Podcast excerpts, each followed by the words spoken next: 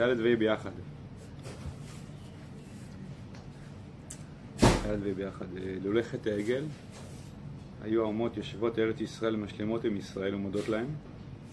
שם השם הנקרא עליהם היה מעורר בהן יראת הרוממות. ולא הייתה שום שיטת מלחמה נוהגת. וההשפעה הייתה הולכת בדרכי שלום כבימות המשיח. רק החטא גרם ומתאחר הדבר אלפי שנים. וכל מסירות העולם איננו חוזרות זו בזו להביא את אור השם בעולם. וחטא העגל יימחה לגמרי, וממילא כל רואיהם יכירום כי הם זרע ברך השם. בעולם יתוקן באורך שלום ורגשי אהבה ונועם השם יוחש בכל לבב ועיני רוח ולידי נשמה לכל, ולכל בהם תחיה נפש כל חי. והיה כבישה מוסרית של פי התרבות החולונית ששלטה הרבה על העמים, העיקה ליבה והרבה מידות רעות, חיילים וקצפנות נצברו במעמקי נשמותיהם.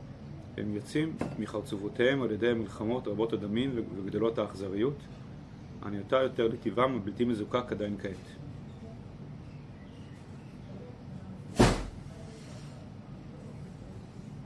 טוב, שתי הפסקאות האלה מחוברות בגלל שאי אפשר להגיד שכותרת כללית לשתי הפסקאות האלה, כותרת על, זה האם מלחמות הכרחיות?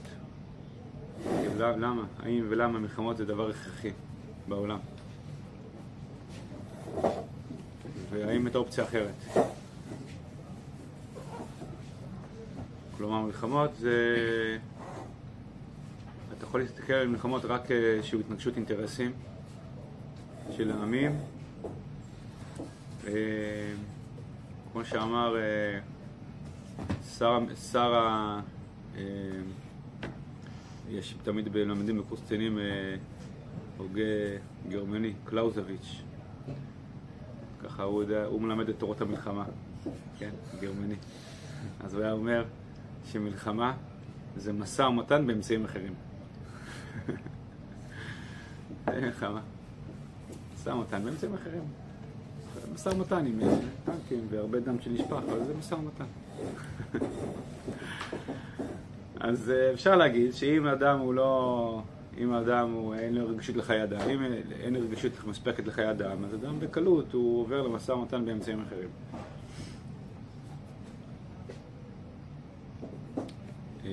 אז, יש, אז בכלל באופן כללי יש שאלה על מלחמות בעולם, ועוד יותר בהקשר הישראלי. בהקשר הישראלי הכוונה שאנחנו, העם היהודי, נקיים את זהותו, וחלק אינטגרלי מלקיים את זהותו, זה להילחם על זהותו. להילחם על זהותו. זאת אומרת, מתנגדים אליו. מתנגדים לקיומו. אז בד' הוא פותח בזה. והוא אומר, הייתה אופציה, זאת אומרת, הייתה, וכ... הייתה זה אומר שגם תיאורטית יש אופציה, שעמים לא רואים בזהות שלנו דבר שמאיים עליהם, אלא דבר שמתאים להם. תחשבו על זה, זה שעצם הזהות היהודית, העם היהודי, עם חופשי בארצו, מעורר התנגדות, התנגדות של עמים נוצריים ומוסלמים, ובימי קדם זה היה עמי, עוד עמים, עמי אזור. ההתנגדות הזאת היא בעצם, אתה אומר וואלה, הזהות היהודית היא טובה לכם. זאת אומרת, העם היהודי יש לו בשורה טובה לעולם. אנחנו לא מריעים לעולם, אנחנו מטיבים לעולם. הזהות הזאת, כן, השליחות של אברהם אבינו בעולם לא מאיימת על העולם, לכאורה, היא מטיבה מהעולם. אז למה זה מעורר התנגדות שדורשת מלחמות? אם זה מעורר התנגדות, כנראה שבאיזשהו רובד זה כן מאיים עליהם. אז הוא דן ברובד הזה פה. איך קרה שהשליחות האברהמית מעוררת התנגדות כזאת שדורשת מאיתנו לחיות, לחיות במלחמות עד, עד העת המאושרה העתידית, כן? עד, עד את קץ. אז הוא אומר איזושהי תובנה שהשורש שלה זה מדרש. מדרש אומר שבגלל חטא העגל, אז, אז זה גרם לשעבוד מלכויות. חטא העגל גרם לשעבוד מלכויות. וכאן הרב מסביר את המשפט הזה. לולא חטא העגל היו אומות יושבות ארץ ישראל, משלימות עם ישראל ומודות להם. כשם השם הנקרא עליהם היה מעורר בהם יראת רוממות. וכל השפעה הייתה הולכת דרכי שלום, כמו, כמו עם אותו משיח. אז מה זה קשור לחטא העגל? חטא העגל, אז פה הוא קצת רומז לזה בפסקה ה'. חטא העגל, אמ, הוא עושה לנו משהו. חטא העגל זה ביטוי לזה שאנחנו לא הצלחנו להביא את התורה לעולם במדרגה הגבוהה שלה. למה סיני זה סייע לשנאה לעולם? מה? כלומר, אומרים את זה גם לפני חטא העגל, על סיני, שירד השנאה לעולם. אבל זה רק דיעבד. בדיעבד, היה שפוטנציאל מסוים, אז בדיעבד זה הביא שנאה לעולם. דיעבד הכוונה, האופן שבו קיבלנו את התורה, לפי מדרגתנו, הביאה שנאה לעולם. למה הביאה שנאה לעולם? אז uh, פה הרב קצת מרחיב בזה במקום אחר. תסתכלו...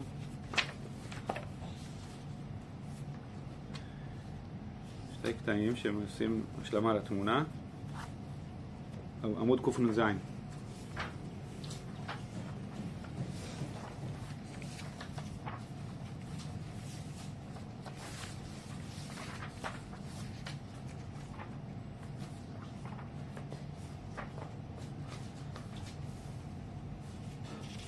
יש עוד מקומות מהסוג הזה, אני אביא לכם רק דוגמה אחת. אה, למטה, ט"ו, עד תור הגאולה העתידה השפענו על העולם רק לימודי חובות. מוסר וצדק היוצא מדעת עולים אמת. וחובות אין העולם חפץ לקבל. ואם הוא מקבל, נשאר בלב טינה למעורר הראשי לידיעת החובה, שאינה נותנת לנפש הברברית להתפשט בכל מאוויה. זה תוצאה של חטא העגל. זה. כלומר, התורה נקלטת כלימוד חובה. כלומר, שדבר שהוא קצת מעיק על נפש האדם לפי מדרגתו. משהו מעין זה אדם פרטי גם יכול להרגיש. כשהוא קצת נכנס לעולם של יראת שמיים, הוא יכול להרגיש שזה קצת מעיק על צדדים, אפילו על צדדים קליפתיים שלו, שהוא יודע שהוא רוצה, אבל זה... זה... יש איזה חוסר הרמוניה. בקיצור, התורה מייצרת בשלב מסוים של ההתפתחות האנושית וגם אדם הפרטי מעוררת קצת חוסר הרמוניה. חוסר הרמוניה בין, ה... בין הגובה שלה לבין המקום שאדם נמצא בו. עכשיו, אדם פרטי יכול להבין את זה, יכול להבין את זה, יכול להבין שהוא, שהוא תהליך מסוים של אה, זה, כמו שהוא כותב במוסר אביך, שחלק מהצמיחה של האדם זה לקבל את מהירות הסם. מהירות הסם הכוונה שאתה, אם אתה לא יודע מה, אם יש לך קורונה ואין לך טעמים בפה, אז אתה מבין שזה מה לעשות, שאתה אין לך, בסדר, קבל את זה. אז מה שאולי נראה לך טעים הוא מר, מה שאמר הוא מתוק, מה שאמר, כל, כל, כל הטעמים מתהפכים. אז אה, זה חלק לפעמים להתקלף מדברים חיצוניים. ברובד העולמי, כשהתורה נקלטת כדבר, התורה נקלטת כדבר שהוא, אה, קצת, שהוא מתנגש עם הצד הטבעי, ברברי של הנפש, אז uh, זה מעורר התנגדות. עכשיו, זה לא מתחיל ממנו, זה מתחיל מישראל. כלומר, חטא העגל זה ביטוי לזה שאנחנו לא הצלחנו להביא לעצמנו תורה שהיא בגובה כזה, שהיא אוספת את כל מדרגות האדם כאחת. אלא גם אצלנו זה, זה יצ... התורה, התורה שאנחנו קיבלנו בסיני, שנקלטה אצלנו בעקבות חטא, זה, זה מדרגת לוחות שניים, התורה של לוחות שניים זה תורה שיש בה ממדים רבים של מוסר כובש. זה, זה תורה של לוחות שניים, שם השורש של תורה של מוסר כובש, כלומר תורה שהיא לא לגמרי מתיישבת עם הטבע של האדם, ולכן לא תמיד מעוררת באדם עונג, אלא יותר חובה מאשר עונג. זה מה שאומר, השפענו להם רק לימוד, לימודי חובות. וחובות אין עולם חפץ לקבל, ואם הוא מקבל, זה משאיר אצלו טינה. משאיר אצלו טינה, הכוונה זה, כן, זה מעורר חוסר נחת ש, שנצבר בפנים.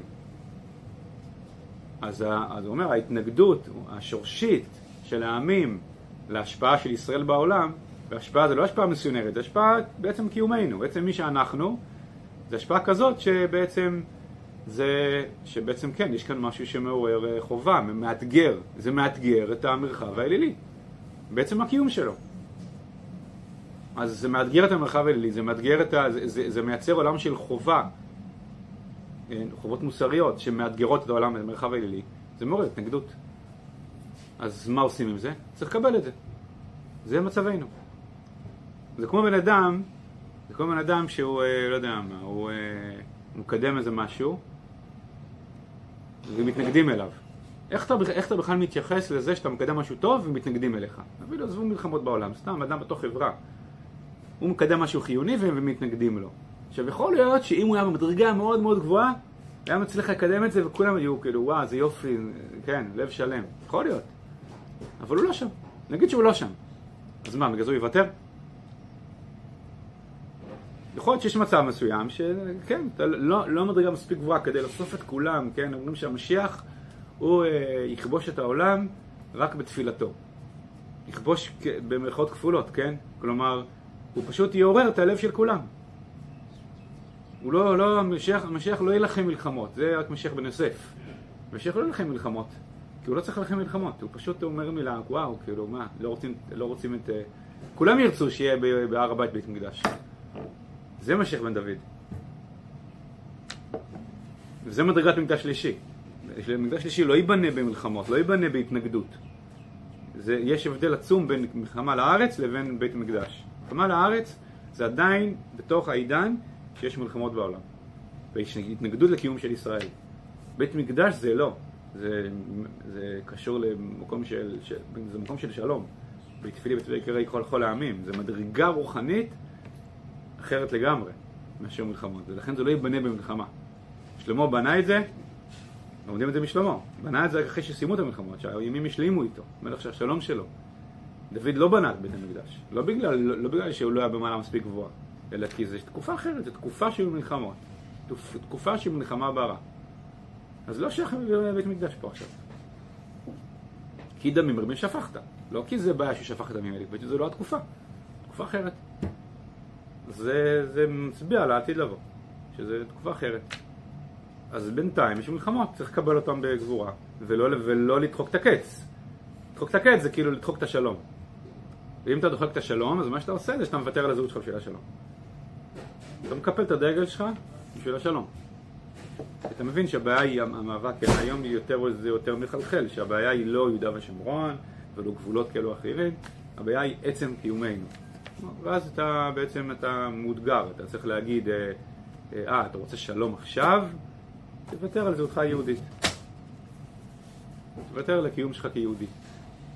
כמו שמה ש... באותו טענה שטענו ליהודים כל הדורות. הנצרות. אה, אתה רוצה להתקיים? תוותר על זהותך היהודית, תתנוצר, תתאסלם. זה בסוף מגיע לשם. זה, זה לדחוק את הקץ. כל המשיחי השקר של השלום, הם דוחקים את הקץ, כלומר, הם, הם, הם, הם אה, מוותרים על זהותם בשביל השלום. זה המבדיל בין ימי לטהור. כשאתה מקדם שלום, שאתה בעצם אוהב, אוהב לאתגר את השמאל, אוהב להגיד, אתם יודעים שהיום הדמות, או אחת הדמות הכי בכירות בעולם המוסלמי הסוני, זה שייח' יוסף קרדאווי ממצרים. אז uh, הוא מתייחס לעובדה שבקוראן יש, משייכים את uh, ארץ ישראל לעם ישראל. כאילו, ארץ ישראל זה הארץ שהשם נתן לעם ישראל. אז מה, מה, מה עושים עם זה? אז מה הוא, מה הוא עונה? הוא עונה כן, אבל עם ישראל בגד בברית עם הקדים הקדוש ברוך הוא, ולכן הוא לא זכאי לארץ. מה? זו אותו טענה, זו אותו טענה, יש להם טענה דומה מאוד. מוחמד אז בזמנו אמר את זה, הוא אמר כיוון שדחו אותי, הרי הוא, הוא רצה שהשבטים היהודים יקבלו אותו כנביא עליהם, הוא לא הקים באחת האסלאם, הוא בא כנביא לשבטים היהודים בערב, אחרי שהוא קרא את התנ"ך, ואמר, אני הנביא האחרון שלכם. קבלו אותי נביא עליכם, ולא קיבלו אותו, דחו אותו, גירשו אותו. ואז הוא הקים את האסלאם ונקם ביהודים. ואז הוא, ואז הוא כיוון שדחו אותי, בעצם דחו את הברית, דחו את, ה, את השליח האלוקי, דחו את הנביא, הוא ראה את התחייה שלו כ, כהמשך של תחיית הנביאים, שעם ישראל בית ראשון דחו את הנביאים, ולכן אה, נענשים עד קץ הימים. כן? זה, זה, מה, זה, זה, זה מה שהוא כבר הכניס שם בקוראן. אז הוא אמר, אז קרדל אומר, כיוון שבוגדים בברית, עם הקדוש ברוך הוא זה אין להם ארץ ישראל. טוב, אני ככה בשביל הקוריוז, אוהב, לשאול, אוהב לאתגר את השמאל. תראה, האם אתה מוכן, אתה מוכן לוותר על, על הזהות שלך, על הזהות היהודית של השלום? יש לי שאלה אחרת. האם אתה מוכן לוותר על החילונות בשביל השלום? על מצעד הגאווה בשביל השלום? יש סברה לומר שאם אנחנו נשמור את הברית עם הקדוש ברוך הוא, אז יהיה שלום. יש סברה כזאת. יותר סברה מאשר לוותר על הזהות. הנה, במפורש, הוא אומר לך כי בגדו בברית.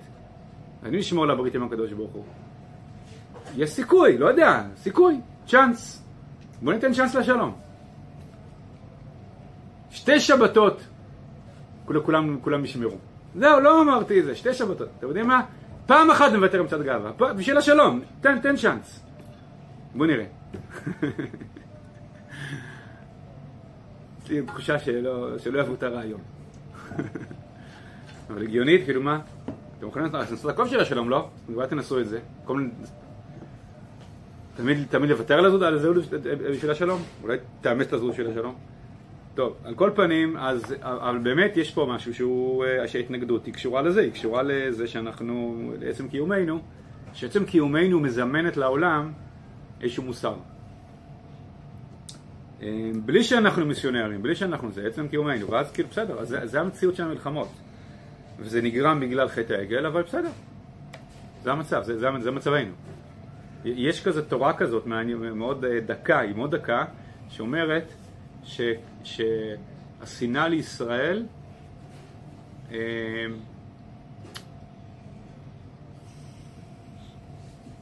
יש טענה מגעילה ואנטישמית שאומרת שהשנאה לישראל זה בגללנו. כן? אנחנו אשמים בזה ששונאים אותנו. לטענה הזאת יש ניצוץ קטן של אמת. שאם עם ישראל היה מגשים את יהודו באופן מלא, אז לא הייתה התנגדות לישראל.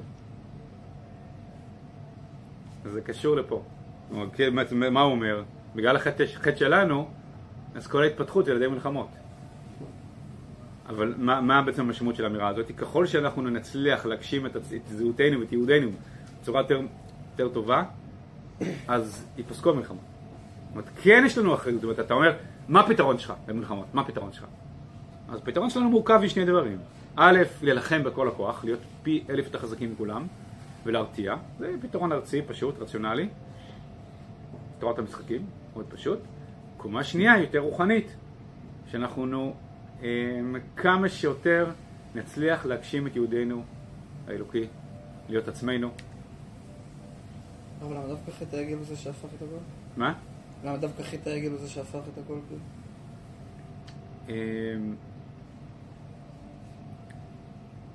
אני אגיד ממש בקצרה, חטא העגל הוא, הוא מבטא את, אה, את זה שאנחנו לא, לא הצלחנו לחיות את מעמד הר סיני. יש תמיד שאלות, השאלה הזאת איך קרה שדווקא אחרי מעמד הזה נפלו לחטא העגל? מה, מה, מה העניין? ואחת התשובות המעניינות זה שחטא העגל זה היה ניסיון לחיות את הגובה שקיבלו בהר סיני בעולם הכי חיצוני. ולא הצליחו. נגרם מזה חטא העגל. נגרם מזה, אה, זה כאילו קיבלת תורה אדירה, אתה רוצה לחיות אותה בחיים הכי טבעיים וחומריים, אבל אתה לא שם, אז זה מתרסק. זה ביטוי לחוסר בשלות שלנו לחיות את התורה הזאתי לחיות את, ה, את התורה הזאת באופן כזה שכל החיים החיצוניים מתיישבים עם זה. כאילו, התורה היא מייצרת, מצד אחד ככה, התורה היא, היא, היא, היא יוצרת סטנדרט של לשים את הפנים מעל החוץ. הפנים מדריך את החוץ. יש היררכיה ברורה בין הפנים והחוץ. התורה שמה בראש את הפנימיות, מתוך זה מהירה לחיצוניות. יש כזה אידיאל שהוא אידיאל אה, של אדם הראשון לפני החטא, אידיאל משיחי, שבשמונה קבצים הרב קראו לזה להעיר בחוצפה. אידיאל משיחי להעיר בחוצפה. מה זה להעיר בחוצפה? זה בעצם להעיר באופן כזה שהגוף יעיר כמו הנשמה.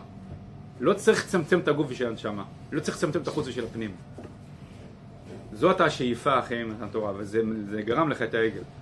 כאילו היינו בשלים לזה. חטא העגל זה כאילו ביטוי של זה שאנחנו עדיין לא הגענו למצב שהחוץ, הגוף, העונג החיצוני יכול להיות לגמרי במקום הפנימי. כאילו זה, צריך היררכיה. זה נקרא לימודי חובות. לימודי חובות זה אומר שהאמת של הנשמה לא תמיד מסתדרת עם מה שהגוף מבקש. הנשמה צריכה להדריך את הגוף. יש היררכיה ביניהם. חטא עגל מבטא את הדבר הזה. והניסיון להגיד, אה, יאללה, בואו נקשיב לגוף, יכול להביא אותך לפי מקום רע. להקשיב לגוף זה להקשיב ליצר. להקשיב ליצר זה מקום רע. וזה שאתה אומר, לא, אני לא מקשיב לגוף, אני מייצר היררכיה ביניהם, בין הנשמה והגוף. והנשמה זה המצפן שלי, לא הגוף. היא מדריכה את הגוף. זה כבר אחרי חטא העגל. אז זה מה שמייצר לימודי חובות. בסדר? זה לימודי חובות. וזה, זה, זה, חטא העגל זה ביטוי של זה, שהעולם נוצר על ידי חובות.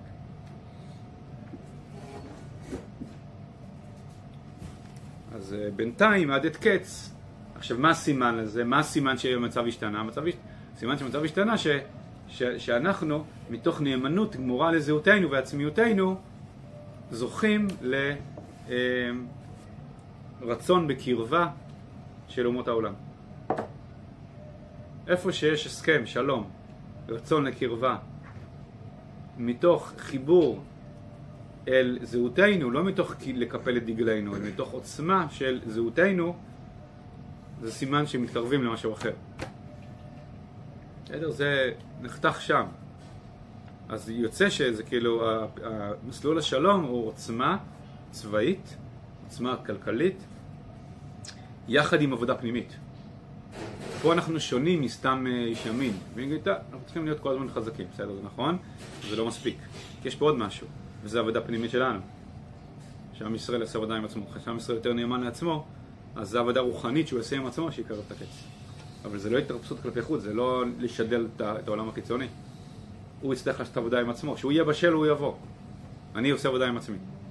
זה קצת דומה לזה כשיש לך, כשיש לך מישהו שהוא uh, צורר אותך. הוא שונא אותך, הוא נגדך. ועל פניו אין סיבה מוצדקת. אז uh, יש לך שתי דרכים. או להגיד, טוב, תשמע, מה לעשות, אני לא יכול uh, זה. אני, אני לא יכול, טוב, אני פשוט נהיה יותר אמיתי עם עצמי וכולי, וכשהוא יהיה בשל אז הוא ישלים איתי. ואם, ואם אתה מאבד את הצפון, אז אתה מתחיל להתרפס ולוותר על עצמך בשביל, שהוא, בשביל לרצות אותו. אז זה דפוס נפשי לא בריא. שאתה מוותר על עצמיותך כדי לרצות מישהו כדי שיהיה שלום ביניכם. זה לא מביא טוב אף פעם. ביחסים בין אישים. ויש מצב שאתה תשמע, אני לא יכול לגרום לו. הוא צריך לעשות עבודה עם עצמו, עם, ה... עם, ה... עם המצוקות שלו, עם הכעסים שלו. בינתיים נעשה עבודה עם עצמי. בסדר? זה... והמודל הבין אישי זה ממש המודל שמתאים לכאן.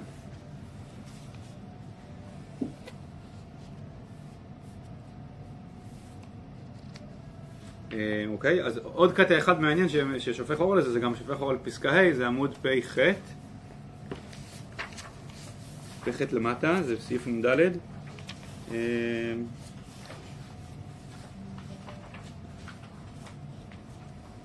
סעיף נ"ד, שורה רביעית של הפסקה. מה שהוכנסה מאורם של ישראל, הם, הוא מדבר על הגויים, מה שהוכנסה מאורם של ישראל אמונה עלית בסביבותם, שלא בדרך התפתחות ההוראה להם לפי טבעם, נלחם באישיותם הפרטית ומלכת תרבותם, שהיא זרה, חיצונה, נוכרית ומגושמת, בעצם תכונתה.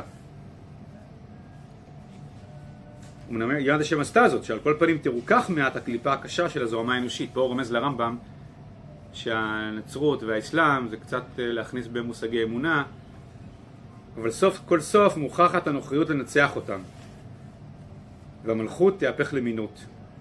שתגאל את הניצוצות של רוח ישראל הבאים מאור השם, שנמסך ברוחם, ותגבר בזה יותר שנאת ישראל. בסדר? אז הנה, זה ממש זה. יש משהו שלא מתאים, זה פסקה ה', הכבישה המוסרית שעל פי התרבות החולונית. חולונית בערב זה זר, חילוני, כמו שראינו בסעיף נ"ד, אה, זרה, חיצונה, נוחית ומגושמת.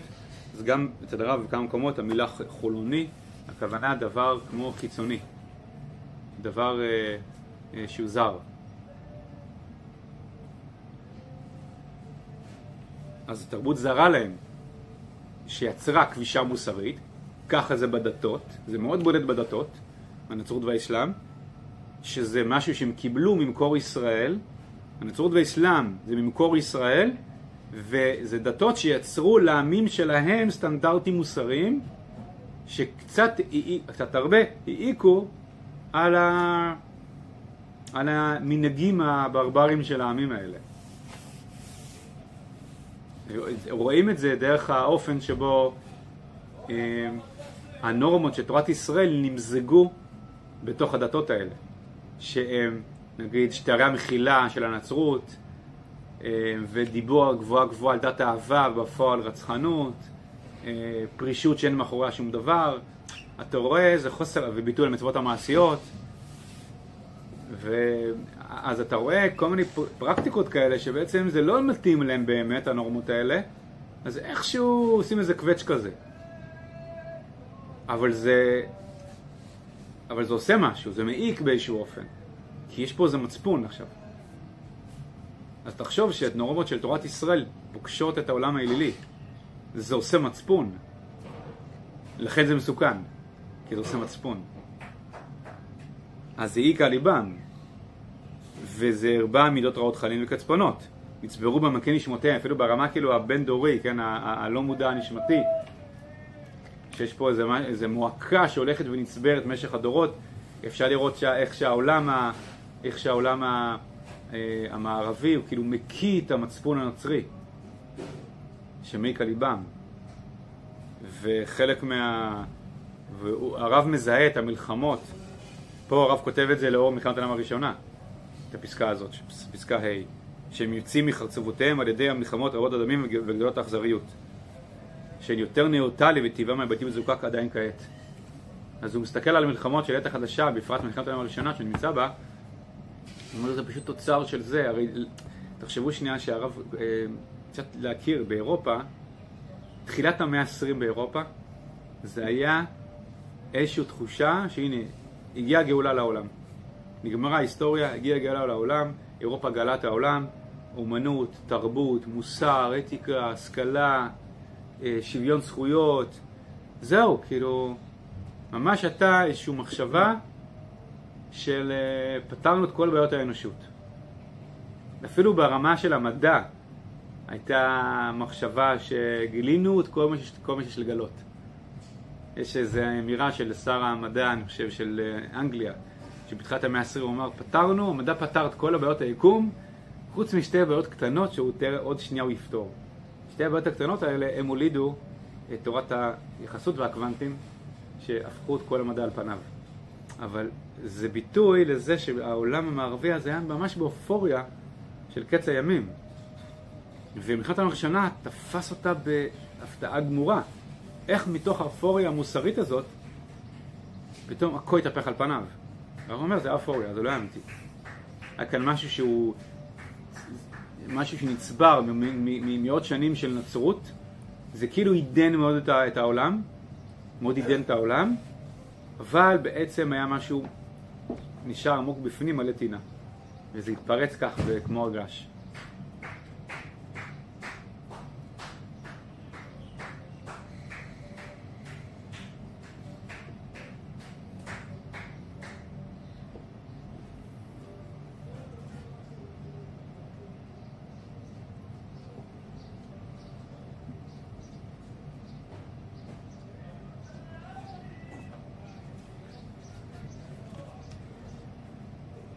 בסדר? אה, אז הנה, זה, שתי הפסקות האלה הן מחוברות. החוסר התאמה, כן, זה מעיק מבחוץ, זה לא מתאים, זה מייצר את הדבר הזה.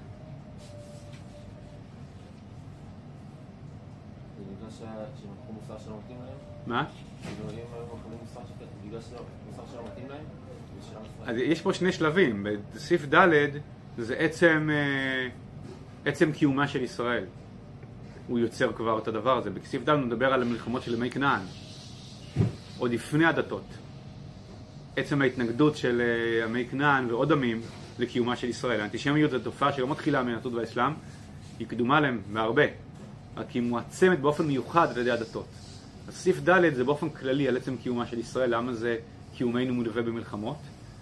וה' זה באמת יותר מתייחס לעידן שלנו, אחרי מאות שנות אה, אסלאם ונצרות, אה, את הקינה הזאת, את השנאה לישראל בעקבות הדתות שיצרו מצפון מופרז שלא מתאים לטבעם ואז למרות שהם כאילו לכאורה מאוד, עכשיו זה, סעיף A באמת מתייחס למצב הרבה יותר מוכר בעולם המודרני שתראו, אתה פוגש ימי כנען, הכל, השנאה על השולחן העולם הנוצרי, מה שהוא עשה, הוא עשה משהו הרבה יותר, מסובך. העולם הנוצרי יצר אדם אירופאי שהוא עדין, כאילו עדין נפש, שוחר שלום, משכיל, uh, שוחר צדק, לא אדם שונא, לא זה, לא גזען, יצר דפוס כזה, אבל שהשנאה שיש בו כבושה בלב. זה מה שהרבה יותר מסוכן. תחשבו על זה. כשאתם פוגשים בן אדם שהוא חושב שאין לך זכות קיום, אבל הוא לא, הוא, הוא אדם מנומס, והוא משכיל, והוא מתיימר להיות מוסרי, אבל הוא חושב בלב שאין לך זכות קיום. אז מה הוא יעשה? הוא יעטוף את זה בהרבה עטיפות. וזה יבלבל אותך. לא, זה הכיבוש, זה הזה, זה הזה, זה הזה. כן? אין שוויון זכויות ואין זה וזה וזה. אבל אתה קולט שמאחורי הדבר הזה יש נפש שפשוט היא ברברית, זאת אומרת, היא חושבת שאין לך זכות קיום. זה הכל. אבל זה עטוף בהמון עטיפות של מאבקי צדק. וזה מה שממש מתאר את השמאל היום בעולם, שהוא, יש בו שנאה עמוקה לקיומנו, בדיוק כמו חמאס, בדיוק כמו חמאס, אבל זה עטוף בהמון עטיפות של מאבקי צדק וכולי וכולי וכולי. משהו ב... באלפי שנות נצרות הטמיע בהם את הדבר הזה שזה לא יפה. אני שונא אותו, אבל זה לא יפה. שונא אותו, אבל זה לא יפה. טוב, אז צריך לעטוף את זה בכל מיני עטיפות. אז הוא למד, זה הנזם זב באף חזיר, למד לעטוף את השנאה שלו בהמון עטיפות. זה מבלבל גם אותו וגם אותנו. כי אנחנו יודעים להתייחס למי ששונא אותך על השולחן, אבל אתה לא יודע לראות אדם מנומס ואירופאי שבעצם רוצה מה שחמאס רוצה. אבל הוא עושה את זה בכל מיני דרכים. כל מיני דרכים אה, כאילו מייפה את זה. זה יותר מבלבל אותנו. עושה דוח, אה, כן, גורמים באו"ם, דוח גולדסטון, שבכלל היה יהודי, ויהודים משתפים בזה פעולה, יהודים בבלבול שלהם משתפים פעולה עם זה. אה, באמת הם שמים אותנו בגלל שאנחנו לא בסדר, טוב, אז אה, כן. אבל בעצם הוא לא מקבל את הקיום שלך. אז זה נורא מבלבל לעם היהודי הדבר הזה. לכן השינוי הנוצרי הזה, כן, הנצרות, זה משהו הרבה יותר מסוכן ומבלבל מאשר העולם האלילי. גם אני הכל על השולחן, השנאה על השולחן. אבל בעצם פעם מישהו אמר אמירה, ניסח את זה יפה, הוא אמר, אירופה, השמאל העולמי, הוא רוצה להשמיד אותנו בדיוק כמו, בדיוק כמו בשואה. בדיוק כמו במלחמת העולם השנייה, אותו דבר, רק מה? הוא עשה מיקור חוץ לשנאה שלו, לאסלאם. כן? יש לו, יש לו קבלן משנה לשנאה שלו. למה אני צריך לעשות את העבודה מלוכלכת? אני לא זה, אני סך הכל פעיל זכויות אדם, זהו. אז כאילו הוא שם בפרונט את אה, דאעש, את איראן, את החמאס, והוא מתחבא מאחוריו. אבל, אה, אבל בעצם הוא רוצה אותו דבר. זה התוצאה של השפעת הנצרות. מצפון שבעצם אין לו כיסוי. אז במלחמת העולם הראשונה והשנייה זה יצא בצורה מאוד, כאילו הקיאו את זה החוצה, בצורה מאוד אכזרית. אחרי זה כאילו זה נעלם, זה חוזר, הם חוזרים להיות uh, כאילו נחמדים, אבל עדיין לא, הסיפור לא נפתר. עדיין יש את המועקה הזאת, אז זה מתגלה בצורות עדינות כאלה או אחרות. זה כמו ספר, מישהו פעם קרא את הספר החמוד בעל זבוב? אה? ספר בעל זבוב. כן. כן. ספר על... על חבורה של ילד, ילדים אנגלים שנקלעים לאי בודד והם הופכים להיות מילדים מנומסים לברברים שאוכלים אחד את השני. אמ, ואחד שם, בסוף אחד שם נהרג, אחד הילדים נהרג, כאילו הרגו אותו ו... ותוך כדי המרדף על אחד הכי כאילו זה, והסיום של הספר זה ש... שאחד שם רודף אחרי השני עם איזה כידון, הוא בא לרצוח אותו, פתאום הגיע, הגיע סירת הצלה של, של חיל הים האנגלי. אה, פתאום הוא יורד מהסירה, הוא אומר, ילדים חמודים, תפסיקו עם המשחקים המסוכנים האלה, בואו, חוזרים הביתה. אז הם מורידים את הכידונים, וכאילו, זהו, נגמר, כולם חוזרים להיות אנגלים מנומסים. אז זה קצת מספר סיפור על תרבות שהיא יכולה להיות כאילו להיות מאוד מנומסת וזה, אבל ברגע שזה... פתאום יצא כל ה... אז מי שאלוף בלחשוף, היה אלוף בלחשוף את זה, זה טובי טננבאום, הסופר. שהוא היה מסתובב, מסתובב באירופה ומתחפש לגרמני, אמריקאי, אה, ויודע ככה להוציא מאנשים מה שיש להם בבטן, בצורה מאוד אלגנטית וזה. אז הוא יגלה כמה. כמה אנטישמיות יש בעמים האירופאים. גרמניה, אנגליה, שמאל אמריקאי.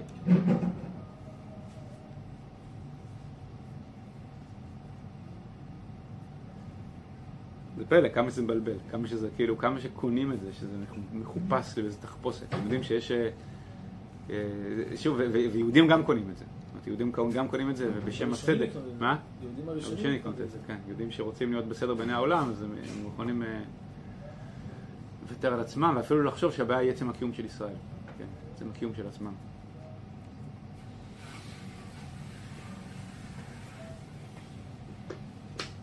יש, אה, נראה לי השבוע, אה, בכמה קמפוסים בבן גוריון ובעברית, יש, יש איזה סרט שמקרינים, אה, שהכין אה, ארגון שמאל קיצוני בשם, הנה זה בדיוק זה, מה השם של ארגון השמאל הקיצוני הזה?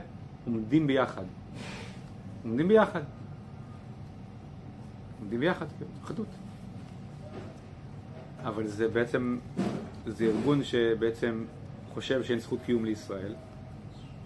ארגון אנטי ציוני, והוא, והסרט הזה, מה שהוא בא לספר זה שבאירועי מאי לפני שנה היהודים קמו לטבוח בערבים, והמשטרה עזרה להם. זה הסיפור של הסרט. שואל את עצמך, מה, עבר שנה, אתם, אתם באמת חושבים ככה? שזה מה שקרה? לא, לא, הם לא חושבים ככה. אבל את, ה, את השנאה העמוקה שיש להם בלב, את הברבריות שיש להם בלב, הם צריכים לעטוף באיזו עטיפה של מאבק צדק. הם לא יכולים סתם להיות ברברים. זה כמו שאתה לפעמים מראיינים אה, אה, כל מיני ערבים בכל מיני מקומות, ביהודה ושומרון, אז אתה יכול לשמוע תמיד שתי קולות. אם אתה שומע קול של ערבי שלא הושפע מעולם המערבי, אז הוא אומר, יגיד, אין, כן, אין זכות קיום לאף יהודי. כן, כולם צריכים למות, כולם צריכים ללכת. ככה על השולחן. אם הוא הושפע משיח מערבי, מרקסיסטי, מערבי, אז הוא יגיד, לא, הכיבוש, הכיבוש, הכיבוש, אין לנו זכויות, אין שוויון, טה טה טה טה טה. בעצם זה אותו דבר, פשוט הוא למד לדבר בשפה יותר אלגנטית. אז זה מה שהם עושים יחד, פשוט אתה אומר, אני באמת לא, לא חושבים ככה, הם לא מבולבלים בראש, הם לא כאילו, הם לא, הם לא מבינים את הנתונים, לא, הם פשוט צריכים לעטוף את השנאה שלהם באיזה עטיפה שיש לה איזה נראות מסוימת של מאבק צדק. זה מה שעשה הנצרות. אתה רוצה לשנוא, אתה רוצה לכלות את ישראל, שים איזה עטיפה של מאבק צדק, מוסרי, אחרת זה לא יפה. קרקס כזה.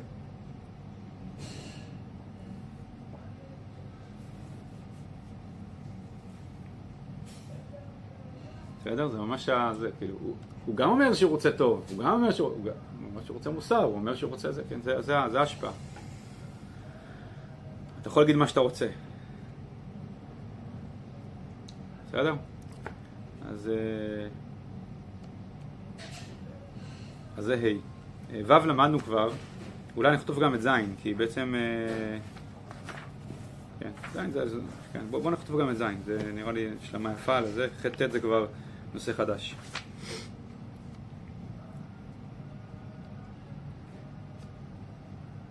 אוקיי, מתגלה בכנסת ישראל ציווה עצמי, הולכים הכוחות ומתפתחים, הולכת ושבה לה החוכמה, הגבורה, היושר והטהרה הפנימית, הולכת האומה ונבנית, מתקנת היא לגאולתה, גאולת עולמים, פורחת היא ביפת תפארתה.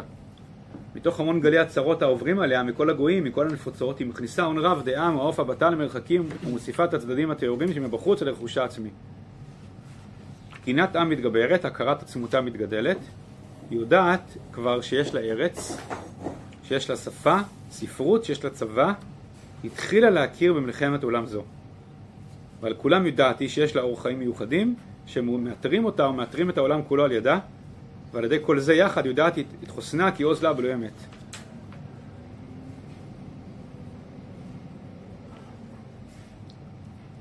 טוב, פה, פה זה משהו שהוא קצת המשך של ו' וא', כי הוא, פה הוא הולך על הקציר שאומר שמלחמה, כשאתה רואה מלחמה, מלחמה מופיעה בעולם כשעם מודע, כשאדם הוא מודע לעצמו, הוא מכיר את קיומו ומודע לעצמו. אדם, שעם שלא מרגיש שהוא עם, הוא לא יילחם. הוא לא יילחם, כי להילחם אתה צריך תודעה שאני עם ואני נלחם על קיומי. כמו שבן אדם נלחם על השרידות שלו, אז עם נלחם על קיומו רק אם הוא מודע לזה שהוא עם, יש לו איזו תודעה, אה, אני עם. ואם לא, אז הוא, הוא יקפל, הוא יתקפל, הוא לא יילחם. לא יהיה לו את האומץ לצאת להילחם, לא יהיה את, את האנרגיה לצאת להילחם. אז, כשאת, אז הרב אומר, תראו, זה לא שעם שלא נלחם, זה לא, אני כאילו אוהב להגיד היום, אני לא חושב שהעמדה האירופאית היא יותר מוסרית מהעמדה הרוסית. אני לא חושב שגרמניה ואנגליה הם יותר מוסריים מרוסיה. לא יותר מוסריים, הם פשוט, יש להם פחות תודעה לאומית של עצמם. אבל הם לא יותר מוסריים, הם מוכנים לקפל, להתקפל לגמרי ולהיכנע בפני רוסיה, אז מה, הם יותר טובים ממנה? הם יכולים, הם יכולים להפקיר את העולם ולא להילחם, הם יותר טובים ממנה? הם גם יצרו את המלחמה הזאת ברפיסות שלהם, אז הם יותר טובים ממנה? לא חושבים יותר טובים, יותר מוסריים ממנה, הם יותר חלשים ממנה, זה נכון. יש להם פחות אה, עוז לאומי, יש להם פחות תודעה של עם. ורוסיה יש לה, יש לה גאווה לאומית. זה ההבדל. האם גאווה לאומית אה, מעורר, מעוררת, אה, מעוררת מלחמות לא צודקות? גם, אבל לא בהכרח. גאווה לאומית מעוררת מודעות ליחס לעצמך, שאתה עם. לאן תיקח את זה? זה כבר תלוי בשיעור קומה הפנימי שלך. זה יכול ללכת למקום לא מתוקן, יכול ללכת למקום של מלחמה לא צודקת, של מלחמה תוקפנית ולא צודקת, אם יש בך צדדים ברברים, ויכול ללכת למקום של מלחמה צודקת, על קיומך. אבל קודם כל זה מעורר, זה קשור לתודעה של העם. אדם שיש לו תודעה של העם הוא מוכן להילחם. גם אנחנו. עם ישראל, ככל שהוא מכרסם אצלו תודעה פוסט-ציונית, כלומר מי בכלל, צריך, מי בכלל אמר שאני צריך להיות עם, אני, אולי אני לא עם, הוא יותר מפחד להילחם. גם שלפי כל הסימנים הברורים הוא צריך להילחם. אבל הוא נסוג מזה, הוא מתקפל מזה. כשאתה, כשעם מפחד להילחם, גם שלפי כל הכללים של uh, התנהלות מדינית, אתה צריך לצאת להילחם עכשיו, כי אחרת יהיה לך הרבה יותר רע, אז אם העם בכל מפחד להילחם, סימן שהוא בעצם מפחד להתקיים, הוא בעצם לא בטוח בקיום שלו. אז אתה, אתה רואה סימנים כאלה של פחד להילחם, זה סימנים של בעצם עיבוד תודעת הקיום שלך כעם. אז הרב מסתכל על מלחמת העולם הראשונה, והוא אומר, זה ביטוי של זה שעמי אירופה נהיו מאוד לאומיים. ואז הצד הברברי שבהם יוצא החוצה. לא בגלל לאומיות, רק הלאומיות מאפשרת את זה. בסעיף ז' הרב עושה עכשיו אנלוגיה לישראל. הוא אומר, עם ישראל היום התחיל להתעורר, הוא התחיל לחשוב על עצמו כעם. בעליות ההרצל הראשון, העליות, הרצל וכולי, עם ישראל מתחיל לחשוב על עצמו כעם, והוא רואה את מה שקורה באירופה כשיקוף של זה שעם ישראל מתחיל לחשוב על עצמו כעם. לכן הרב רואה, מסתכל על מלחמה באירופה, מה הדבר הראשון שהוא רואה? תקומת ישראל בארצו. זה מה שהוא רואה. הוא ישר רואה את הצהרת בלפור, שתבוא בעקבות המלחמה. זה מה שהוא רואה. כי הוא רואה פתאום תודעה לאומית, אז הוא גם מסתכל, רואה, רואה, רואה, בעם ישראל זה קורה, הנה זה קורה בישראל, בקטנה, זה קורה באירופה, וזה שיקוף של מה שהולך לקרות עכשיו בישראל, תודעה לאומית, וזה דבר פלא, זה ממש, זה ממש תחיית המתים, תודעה לאומית. פתאום עם, פתאום אתה מרגיש שאתה עם, יש לי, יש לי צבא, יש לי ספרות, יש לי ארץ, שפה, פתאום תחיית השפה העברית, החשק לעלות לארץ, עד שזה מתרקם בגלל תודעה של להקים מדינה, זה ממש, זה ממש תודעה, זה מצב תודעה לפני שזה כל דבר אחר. אז הרב רואה מול העיניים שלו את התודעה הזאת מתרקמת. ומה שמעניין שהוא רואה, רואה אותה מתרקמת לא רק מכוח העליות לארץ, ואליעזר בן יהודה, והרצל וכולי, הוא רואה, רואה אותה מתרקמת מתוך מלחמת העולם הראשונה. הוא רואה אותה מתרקמת בישראל. לכן הוא צופה את הצהרת בלפור, הוא דוחף לשם, הוא ישר מבין שזה הולך לשם. שזה חייב ללכת לשם. הוא פעיל בזה, הוא פעיל שזה יקרה. הוא היה אז באנגליה באותו עת, באותו זמן. אז הוא היה באיזשהו צומת מאוד מרכזית, שזה לדחוף שזה יקרה, ולטרפד את ההתנגדות של הרבנים החרדים באנגליה שלא רצו שזה יקרה. התנגדו להצהרת בלפור הרבנים החרדים, מה פתאום? אנחנו דתיים בקהילותינו באירופה.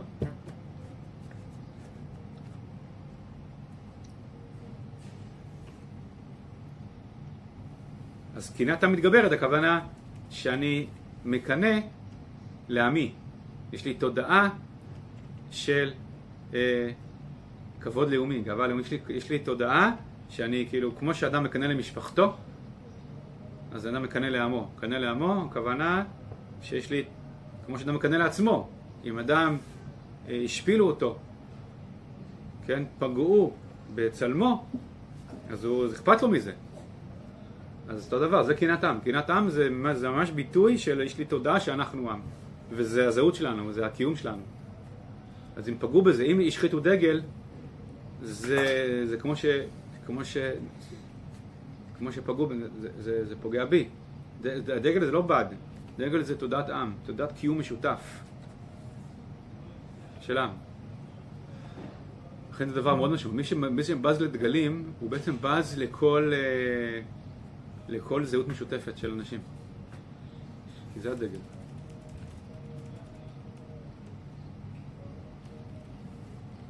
אגב, מי שבז לדגלים, הוא בז לדגל מסוים, הוא לא בז לדגלים, הוא בז לדגל מסוים. כי מי שאמר, מה אכפת לי מזה שבזים לדגל ישראל, או משחיתים את זה, מה אכפת לי מזה, בוא נראה, בוא נראה שלא אכפת לו שבזים לדגל להט"ב. אלא מה, יש פה זהויות שונות. יש פה התגוששות, יש פה אנשים שהדגל שלהם זה דגל ישראל, יש אנשים שהדגל שלהם זה דגל פלסטין, ויש דגל שלהם זה דגל להט"ב. אנשים שהדגל שלהם זה דגל להט"ב, לא אכפת להם דגל ישראל, כי הדגל שלהם זה דגל להט"ב. זה ממש דגל, זה כאילו זהות אחרת, שהיא לא הזהות של ישראל, היא זהות אחרת.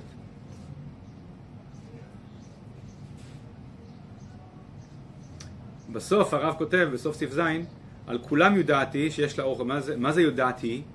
שיש לה אור חיים מיוחדים. אם לפני זה יודעתי לה שפה וארץ וזה, זה כאילו העליות לארץ, להרצל ואליעזר בן יהודה וכולי, אבל שימו לב, היא יודעת שיש לה שפה. איך היא יודעת שיש לה שפה? מה זה יודעת? מי יודעת? האומה הישראלית. מה זה יודעת? כל האש משוגע בשם אליעזר בן יהודה. כן, זה נקרא יודעת. שיש משוגע בשם אליעזר בן יהודה, שמחיה את השפה העברית, זה נקרא שעם ישראל יודע שיש לו שפה. כלומר, יש פה איזה כוח כללי שדוחף בן אדם אחד להשתגע, והוא יחיה את השפה העברית כולו, בגלל שזה ביטוי של תנועה של עם שלם.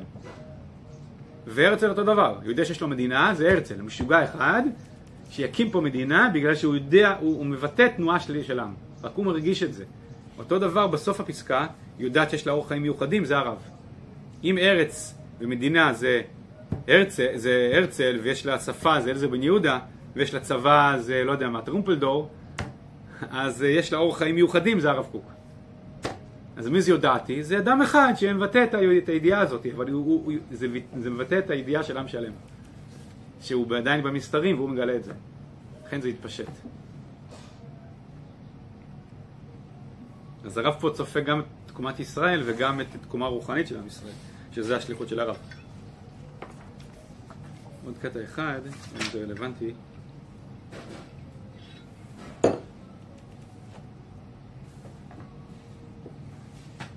טוב, אולי רק עוד דבר אחד אולי, קצר, מאוד קטן. אה, ממש במשפט. יש שאלה ששואלים, אה, הרבה שואלים, האם, האם זה, האם לפי הרב לאומיות בעמים זה דבר טוב? האם זה דבר טוב? כי לאומיות מביאה, הנה, מלחמת רוסיה, אוקראינה. אולי זה לא דבר טוב לאומיות. כי אם העמים טבעיים, לאומיות מביאה אותם לשנאת הזר, ואדישות לחיי אדם, ותוקפנות וזה, אז אולי זה לא טוב לאומיות, להם. נכון ששמאל חושב ש... שאיש ימין יהודי, איש לאומי ישראלי, יש לו גם שנאת זר, אבל אנחנו יודעים שזה שקר, זה לא נכון. אנחנו לא שונאים אנשים, אנחנו גם, אנחנו לא... הלאומית שלנו אין בה שום דבר שקשור לשנאת זרים, לשנאת אחרים, לאדישות לחיי אדם, אלא יש בה אהבת ישראל. אבל אי אפשר להתכחש לזה שבעמים, בעולמות, בעולם, באנושות, פעמים רבות מאוד לאומיות הובילה ומובילה לשנאה ואדישות לחיי אדם שמישהו לא מעם שלך. אז לכן יש את השאלה האם בכלל, האם, האם, האם זה טוב אצלם לאומיות. האם אנחנו, האם, האם אנחנו מעדיפים שעמים יהיו אוניברסליסטים כאלה ולא לאומיים? אז השאלה הזאת... זה מוביל. מה? החלופה של זה זה לא בהכרח יותר טוב. זהו. נכון. אז לכן נראה לי שזה מורכב. התשובה פה היא לא מוחלטת. אני חושב שבאופן בסיסי, אה, באופן בסיסי, הרב, אני חושב שהרב הכריע ככה. זה טבעי, זה טבעי, אם זה לא יהיה, יהיה הרבה יותר גרוע. אבל יש מקום לבקר אותה ולעדן אותה. פה בפנקס פנקס סראי א', עמוד ס"א, אז הוא אומר, אמ, לאומיות כאידיאל לא הייתה ראויה להתקיים אה, כי אם בשביל ישראל. אצלנו הלאומיות זה לא רק אמצעי להתקיים, אצלנו הלאומיות זה, זה משהו שדרכו אנחנו מבטאים את האמונה שלנו. בדרכו אנחנו מבטאים את השליחות האברהמית, של לעשות צדקה ומשפט. מבטאים את התורה שלנו, את המוסר שלנו, את השליחות האלוקית שלנו, את הייעוד האלוקי שלנו, את, ה, את השלמות אצל אלוקים שלנו. אז אצלנו הלאומיות זה מתקשר למצד אצל מתן תורה. זה שבירת הפסלים של אברהם אבינו. אצלנו הלאומיות זה משלח השליחות של אברהם ששובר את הפסלים. אז אצלנו יש בזה משהו שמלכתחילה, מאברהם אבינו, יש בזה משהו אידיאלי. אבל בעולם לא, לא הייתה צריכה להתקיים כמשהו אידיאלי. אבל אפשר להיות שאיפה עממית.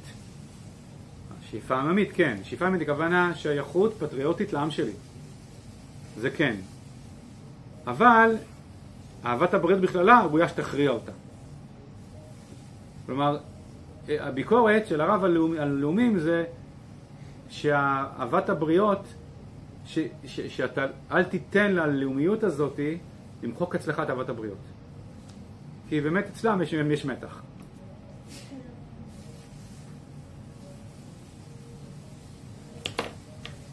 ואז הוא אומר, אבל בגלל שבישראל יש מקום, אצלנו ה...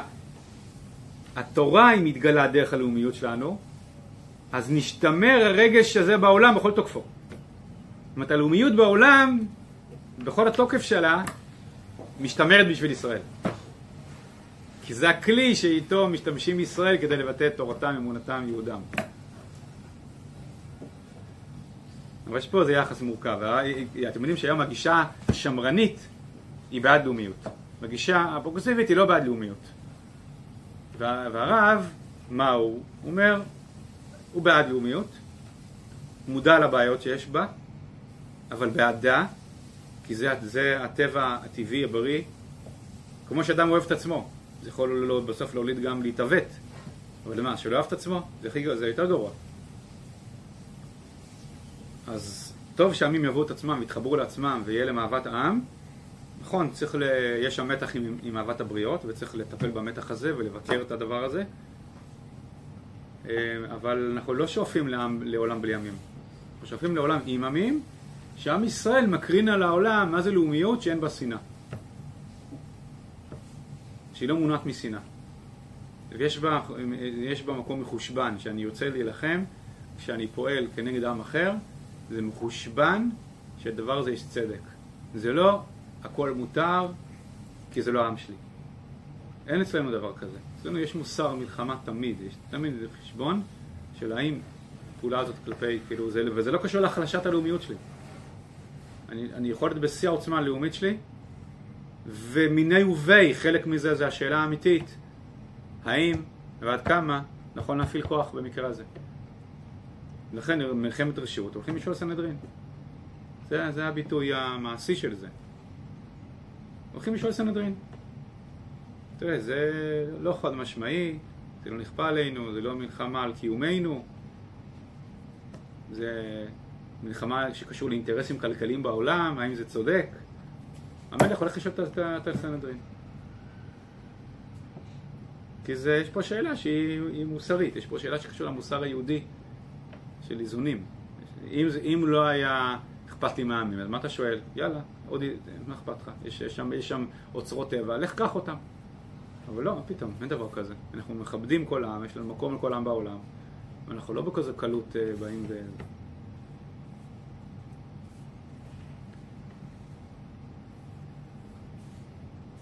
טוב, בסדר.